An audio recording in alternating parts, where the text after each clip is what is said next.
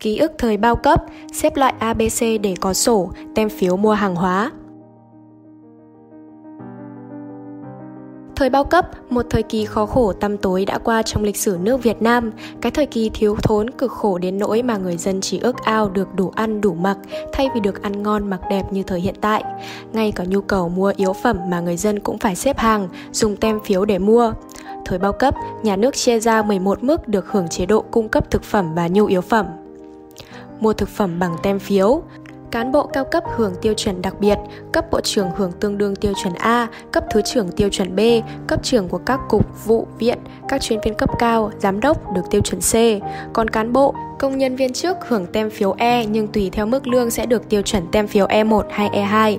Cán bộ độc thân là tiêu chuẩn D, công nhân làm trong môi trường độc hại thì hưởng tiêu chuẩn 1 hay 2 và cuối cùng là nhân dân là tiêu chuẩn N. Công nhân lao động nặng trước 1975 phiếu 1 hưởng 1,5 kg thịt, 0,75 kg đường trên tháng, còn tiêu chuẩn nhân dân trước và sau năm 1975 vẫn là phiếu N với 0,3 kg thịt và 0,1 kg đường trên tháng. Ngoài ra, trong phiếu thực phẩm còn có ô đậu phụ, nước mắm.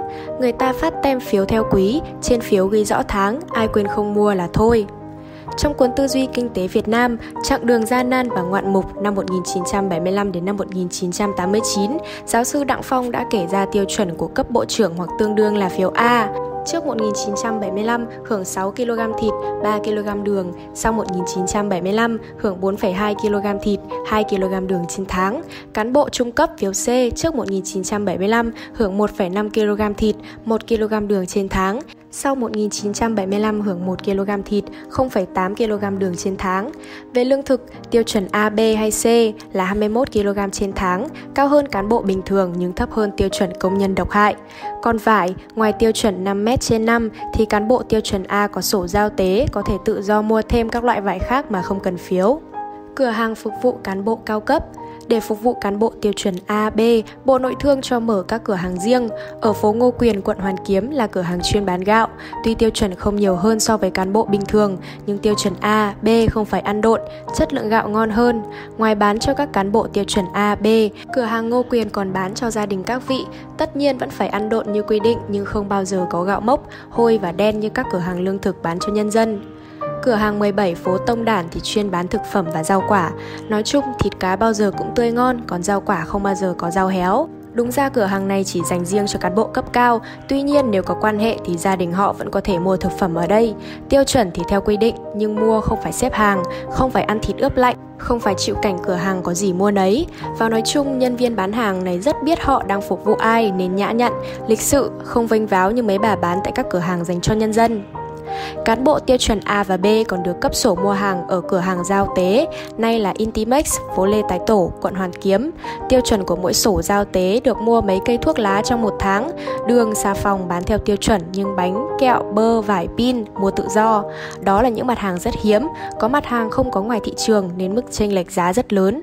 Bạn tôi là con trai ông Nguyễn Tạo trước năm 1975, ông là tổng cục trưởng Tổng cục Lâm nghiệp, sau đó làm phó ban nông nghiệp trung ương nên ông có tiêu chuẩn giao tế, thi thoảng tôi lại theo bạn vào giao tế, cái gì cũng lạ vì nhiều thứ ngoài thị trường không có, ví dụ như sô-cô-la hay sâm bột Triều Tiên. Còn cán bộ tiêu chuẩn C cũng có cửa hàng thực phẩm riêng, quận Hai Bà Trưng có cửa hàng Vân Hồ, quận Ba Đình có cửa hàng Đặng Dung, quận Hoàn Kiếm có cửa hàng số 1 phố Nhà Thờ.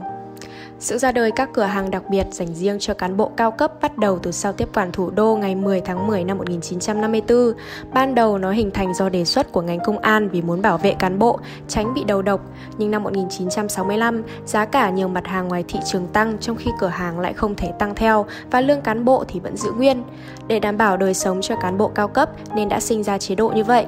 Nhưng đâu chỉ có cán bộ cao cấp mà còn rất đông cán bộ trung cấp nên mới sinh ra tiêu chuẩn C.